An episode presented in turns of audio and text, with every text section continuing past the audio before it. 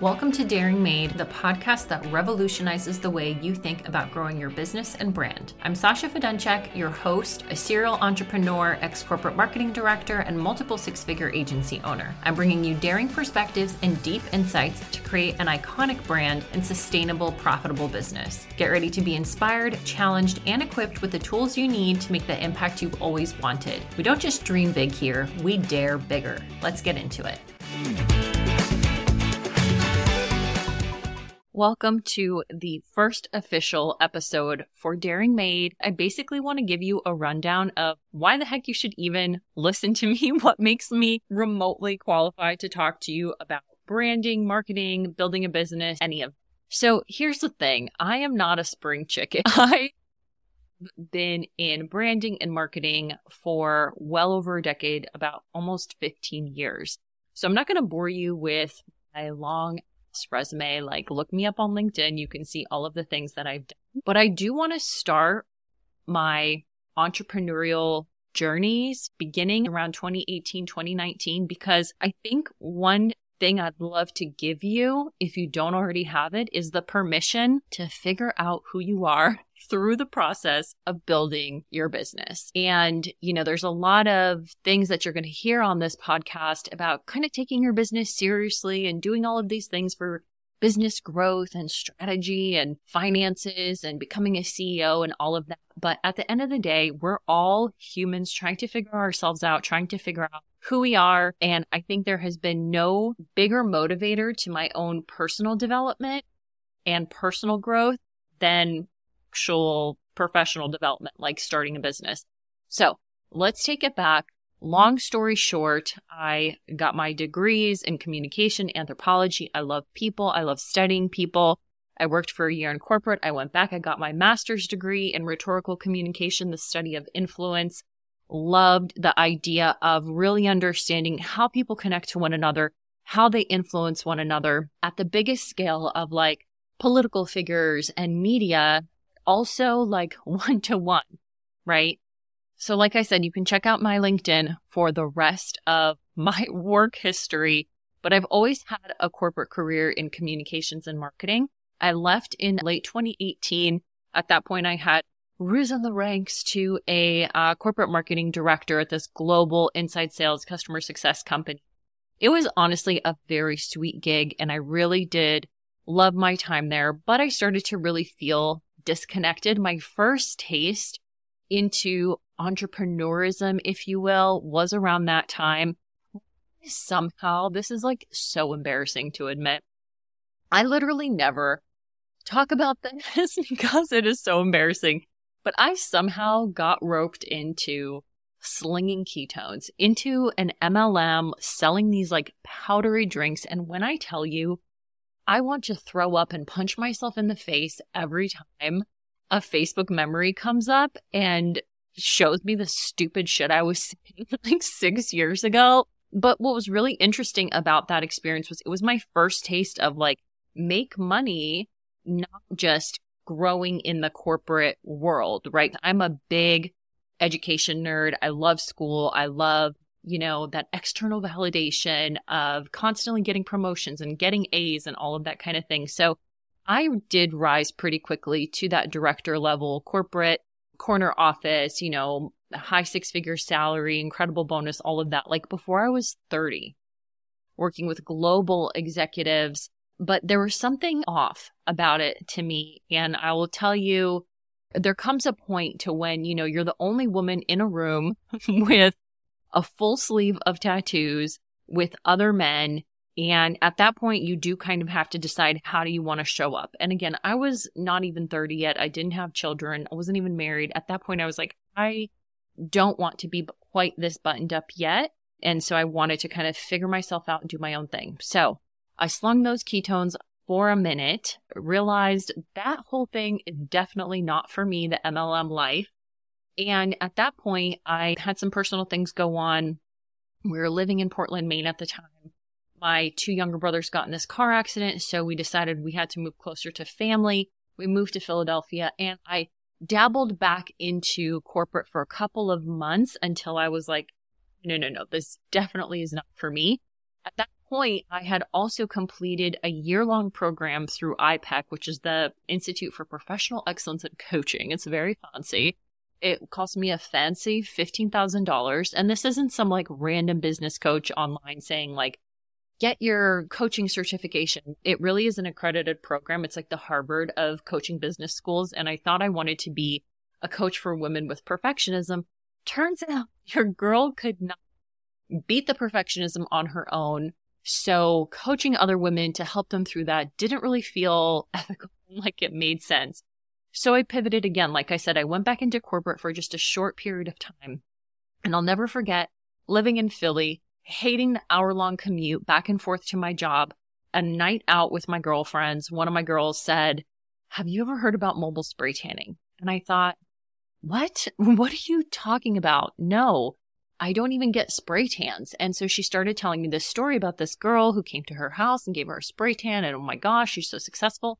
And I thought, hold on, something piqued my interest in it. And I started researching this girl's company and just this idea of mobile spray tanning and what would it take to get into spray tanning. I always loved beauty, but I was never like a beauty girl. Like I, you know, obviously didn't go to school for any of that. Everything was just kind of like things that I liked in terms of, you know, what I did.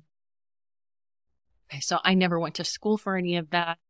But as it turns out, you don't need a lot of certifications to go into spray tanning. But knowing me, the nerd that I am, I spent months listening to every single podcast I could find on spray tanning. I took a bus to New York to get trained by a spray tan company. I did multiple online courses before I quit my job and I was like, I'm going all in. I'm starting Vacay Beauty. So I started this mobile spray tan company and I had seen what other people were doing. And I knew that with my experience in communications and marketing, in branding, that I could create a brand from the get go. So when I tell you, I really did my own version of a brand strategy before I ever did this for any client or anything.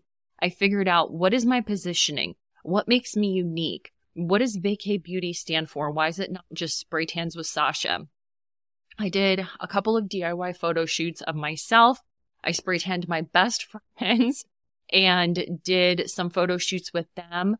I did my own branding. I had learned already at that point how to do websites. So I did my website. And my very first kind of public outreach visibility effort was a micro influencer event that I paid for out of pocket. Obviously, I got this like $500 hotel room. When I tell you I was sweating bullets the entire time, just nervous, praying that it worked out. I invited almost a dozen uh, micro influencers from the Philadelphia area, gave them all free spray tans. I had champagne and snacks. I had a photographer friend there taking photos to create all of this buzz and it worked like crazy. Within six months, I was opening my storefront literally in Philadelphia in one of the like neighborhoods. It's called Manayunk, literally right on Main Street, painting my storefront pink and redoing the entire interior. And it was wildly successful, wildly profitable. I was having just best time. Of course, it was still hard work, but everything was just on the up and up. And in February, at that point, I was so busy. I was hiring a social media person, I was hiring someone like staff to support me, thinking I was going to open up a second location before the end of the year. Meanwhile, this is literally like within one year of being open. And then we all know what happened in March 2020. So, literally, the day before the world shut down with COVID and all that kind of stuff, I was in the ER for an emergency D&C for my first miscarriage that I had at nine weeks. And there was so much bleeding and my body would not clot that I literally had like fear or a scare of having a blood transfusion. It was terrifying. And then the next day, and I wasn't even in anywhere around like our local like my OB/GYN. I was actually visiting my mom at the time. And so I had to go to the ER there about two hours away. And then the next day, it was like the world is shut down. So I was like, okay, I just lost my baby. I just lost my business. But one thing I did not lose is my resilience. And one thing I didn't mention is I'm actually an immigrant. We came over from the Soviet Union when I was really young and, you know, definitely lived that typical immigrant life, very little money, very little resources, no family, no support. And so learning to survive and learning to keep going is something that has just been part of my DNA since I've been about four years old. And being fiercely protective of my family and just continuing to get up no matter what came at me is just part of what I do, I guess, who I am. So I did not let the fact that, you know, I couldn't spray tan anyone or that I had just gone through this traumatic experience get me down. And so what I ended up doing was figuring out a plan of how to sell retail. And that month, March into April and even into May, I sold just as much retail as I had done in services because of the hustle. I was pouring solution into these little bottles. I was shipping solution. I was shipping mousses. I was shipping all sorts of spray tan products and jewelry that I sold in the shop to customers. I had already had hundreds of people on my email list. I had already well over a thousand unique customers. So, you know, people were down to support and I had really built a community. I had done tons of social media engagement, like I said, influencer events, real life events. And that really was such an incredible learning experience. And I think something that I want to make sure is in any brand I create or anybody that we support through Daring House or Daring Made, which are our two companies, obviously the podcast you're listening to, and then Daring House is our business growth advisory and marketing agency, is the importance of community as a brand builder and a founder. That was my first taste of how powerful it can be, not only for your pocket, but really for, you know, the sustainability of your business. Okay, so I digress. So, what happened after that? The world opened up and I was pregnant again, which is a great, beautiful thing, except for the fact that I was just too terrified to spray tan. You know, wearing a mask, thinking about who's going to be coming into the studio, this and that, you know, fear of losing the baby again. I made the really difficult decision to close the storefront about a year after I had opened it. And we actually left the Philadelphia area we moved to the suburbs. And at that point, I was like, what do I do now? and I realized, you know, I had, I wouldn't say a love for spray tanning, but I had seen what I was able to build through my knowledge of branding and marketing. And I had gotten kind of a reputation for having a unique eye for things in the spray tan community and the local beauty community. And so I said, why don't I just do what I did for myself and create fast, incredible success for other businesses? And so that's what I did. I opened, I don't even want to say it was like a full agency or anything. It was just me kind of freelancing and I called it Fierce Boss. Well, Fierce Boss Co. It was so girl bossy and so just pink and red and you go girl. And I want to also throw up thinking about it, but it was, you know, this was 2020. So the girl boss thing was like still a thing. And I did that for a few months. I had a couple of clients, you know, definitely made some money while we were renovating our house and preparing for the birth of my daughter. Then I kind of just shut it all down while I was on quote unquote maternity leave, which by the way, you don't pay yourself when you're on maternity leave when you're just a freelancer. And after my daughter was about eight weeks old, I said, okay, I want to come back to this, but I need to do this in a more strategic way. And that's when I made the shift to Daring Creative. So I really launched into the story. I guess my background without even really telling you about Daring Made, Daring House, Daring Creative, this whole family. So I'll talk about that now. So for two and a half years, I had Daring Creative branding agency. We also dabbled in social media we social media marketing, some email marketing, but our primary focus was brand strategy, brand design, and website design. And in two and a half years, we worked with over 150 small businesses, which is insane to actually calculate that as a team of pretty much, if not one, one plus some part time contractors. It's a lot of workload, you guys. And I'm definitely going to be talking about lessons I learned, huge mistakes I made, all sorts of things in the last three years and kind of what got me here. But at the end of the day, you know, I really have to count my blessings and I say it's luck, but it's also skill that we grew to literally a six figure agency within the first year. And this is working part time. So from March 2021 to March 2022, I had hit over six figures in revenue. And that was essentially by myself the first year. And then the second year, we were a multiple six figure agency. I was still with, you know, one or two part time contractors, which is incredible. And I will admit this was with very low pricing. This is not the same model that we're running with Daring House right now. This was also with pretty much no marketing effort. I would say like the one month that I actually put some effort into my marketing, I closed like 60K in that month. And then the other months I was too busy doing client work. But luckily, because of our incredible referral network, so many of which were in the beauty service industry, in the beauty space, you know, the clients kept coming. And that was all great and amazing. And a lot of people are like, why would you close that down to kind of start two new things? But there was something really pivotal. Piv- there was something really important, I guess, that happened really this summer is I started to feel a disconnect from our clients. And it's not to say that I didn't love our clients. It's not to say that I'm not grateful for the opportunities of the people who have trusted us to help them with their brands. But as I started to go deeper into brand strategy, into marketing, as I kind of started going back to my roots into influence and thinking about wanting to work with bigger companies, because I hadn't really set the stage over the last three years to work with those companies, and I was just working with a lot of solopreneurs, people just starting their business with really minimal budgets and just saying yes to pretty much anything that came my way, I kind of screwed myself in terms of not paying enough attention to my own company and pouring everything into our clients. So this summer I decided like I can't keep doing that because I want to eventually step away from the business, spend more time with my family and be able to kind of live life. Honestly, this year I haven't worked as much and financially we're still on par with where we were last year, which is great but I want to create even bigger opportunities like within our company and for the clients that we work with.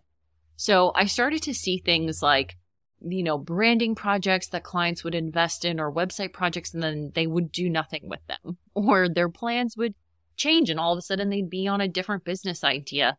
And there was something to me that just started to feel almost unethical. Like, why are you guys spending this money and then not doing anything with it. And it wasn't really my place to be like, you know, the detective to be like, what's exactly your plan and what are you going to do? Right. Like if someone wanted a great branding and website and they wanted to work with us, I would say, sure, great, awesome, let's do it.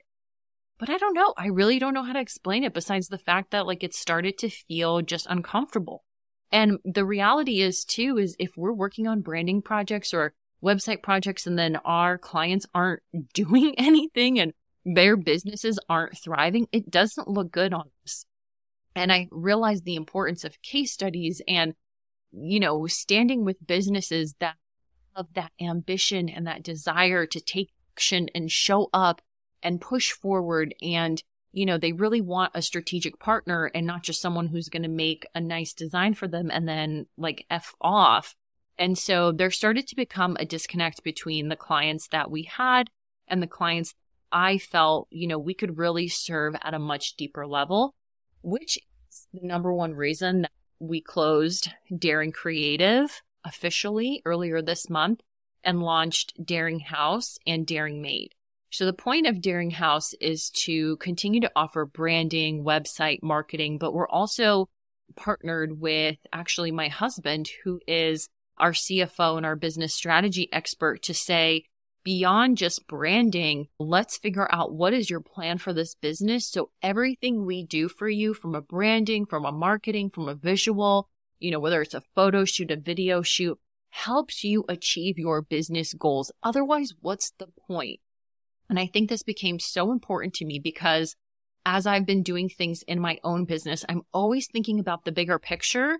And in reality, that's why when I decide to do something, it ends up kind of just coming to me and feeling pretty simple. Like I haven't lost a ton of sleep over our own marketing or branding or anything because I know how to connect the dots. But a lot of people don't have that support. They don't have the same experience. And so we created Daring House to be able to offer that to founders, people with big visions who want to have massive market influence. Even if they don't want to be, you know, the number one in this space, they certainly don't want to spend five years trying to DIY it and figure it out themselves.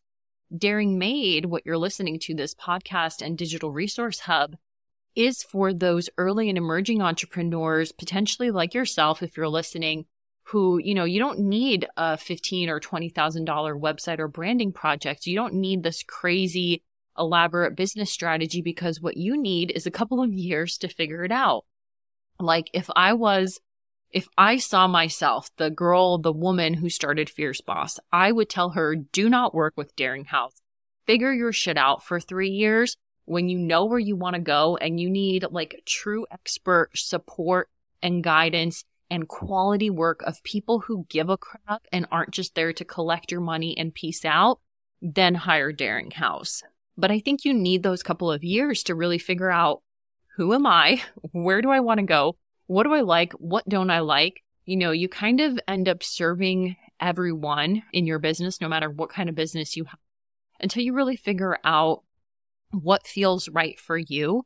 Even if you want to sell your business eventually, even if you're using your business to kind of create capital to invest in something else.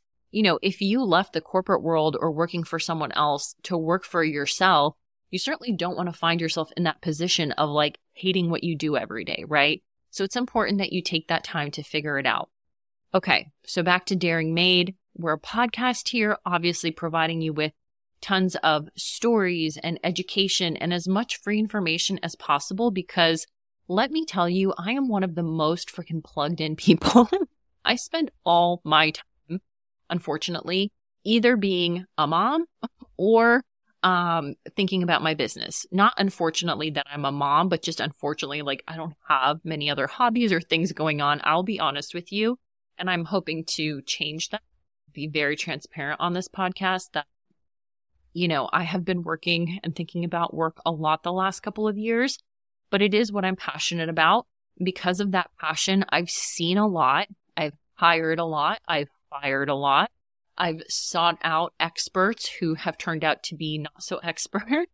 I've sought out mentors who have turned out to kind of care more about themselves than really being there for other people. And so in all of these things that I've kind of gone through, I've wanted to create an experience where you don't have the same experience. You don't feel like listening to Daring Made or investing in yourself through a Daring Made product or working with us through Daring House is a mistake. It's only something that kind of pushes you forward.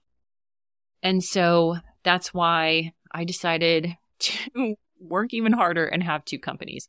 No, I'm kidding. I'm hoping our systems and things that we put in place make this transition really, really seamless. However, I will talk on a future episode that, you know, a transition is a transition and it's not perfect and it doesn't mean that, you know, things will remain the same, I guess. Like there is growing period when you close something down and start something new.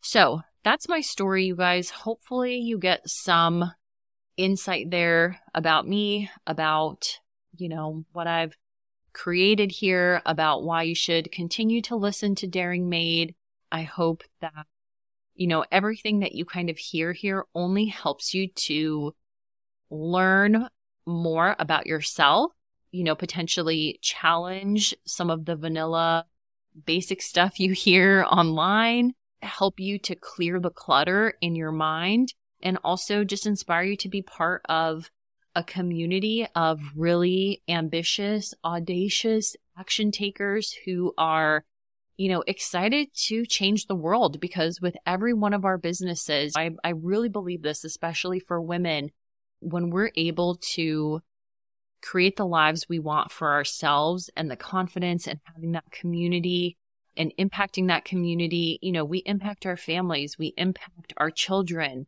we really impact the world in such a bigger domino way, but I'm so excited for what's to come. In the next couple of episodes, you're going to hear about some really foundational concepts that will hopefully make marketing, branding, selling, and growing your business just simpler because I promise you, if we clear the clutter and cut out a lot of the noise that we hear, especially online in the last couple of years, you will see how much easier it really is to connect with people, influence people to buy your products or services, and grow a thriving, profitable, successful business.